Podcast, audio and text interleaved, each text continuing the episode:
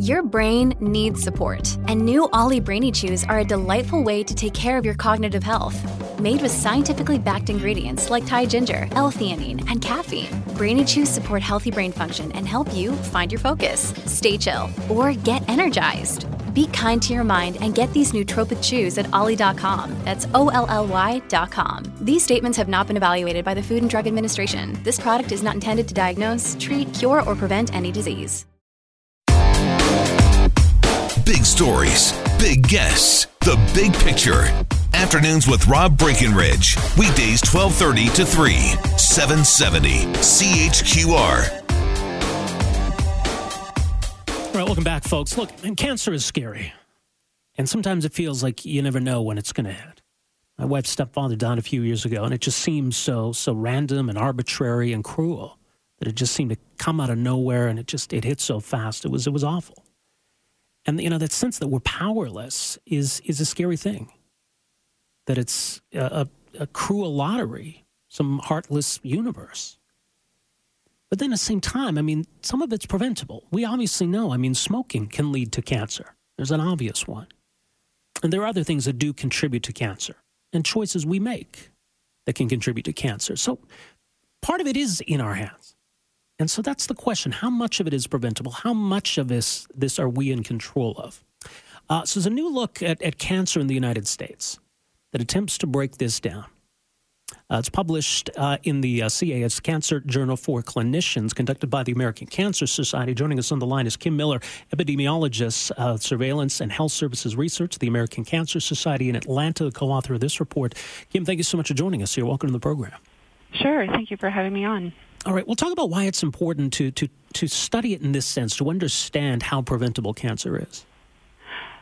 Well, it's important to have a sense, especially for not only for individuals who are concerned about how they can reduce their own risk, but it's also important at multiple levels for cancer control advocates and policymakers to understand the exact magnitude of the problem so that we can better understand what needs to be done in order to help individuals reduce their cancer risk. All right. And I mean, we talk about cancer. I mean, we're talking about a lot of different diseases that sort of fall under that umbrella, right?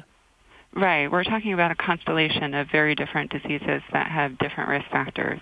So in this report, we estimated not only the overall number of cancers and cancer deaths that could be prevented, but we also estimated them for estimated the proportions for 26 additional specific cancer sites. Right, and it seems though we get stories thrown at us all the time that a new study shows that this can lead to cancer, that can lead to cancer. So it can be confusing to navigate all of this. It can, and I think there is a little bit of awareness fatigue. So it's important to have some consensus, which is what we've tried to do here with this study. Yeah. And so what's the breakdown then? Well, we look at diagnoses that are a result of risk factors that we're in control of. For cancer cases, we're looking at about 4 in 10 cancers overall that are due to potentially modifiable risk factors.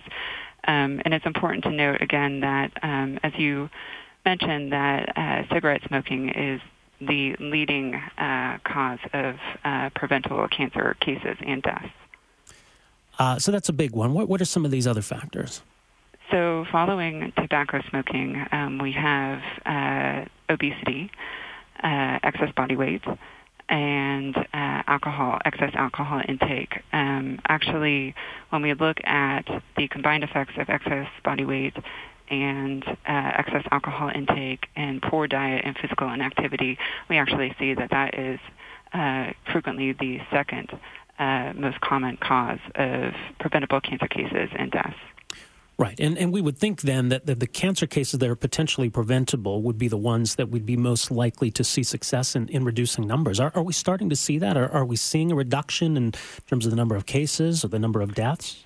Well, that's a little bit of a tricky statistical question. So in the United States, I don't want to overwhelm your readers or listeners with statistics, but we actually do tend to see the numbers of cancer cases and deaths continue to go up, but that's in part because of the growing and aging of the population. However, I will mention that cancer death rates in the United States, so that's the number of cancer deaths per 100,000 people, have actually been declining in the United States since 1991, in large part due to reductions in tobacco smoking, but also due to advances in early detection and treatment.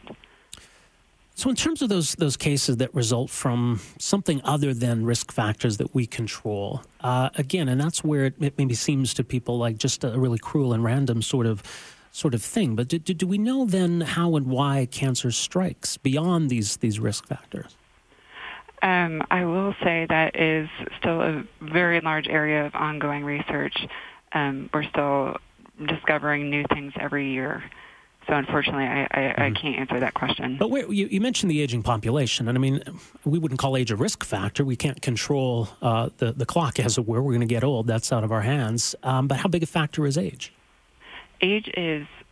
We actually do say age is the single largest contributing. We say it is one of the greatest risk factors because most of cancer cases and deaths occur in people who are over the age of 50. But if we lived long enough, I mean, eventually we'd reach almost a 100% certainty of some kind of cancer. I would not. I don't know if I could say that. But the risk goes up as we get older. Definitely, yes. Yeah. Well, some important findings. More at cancer.org.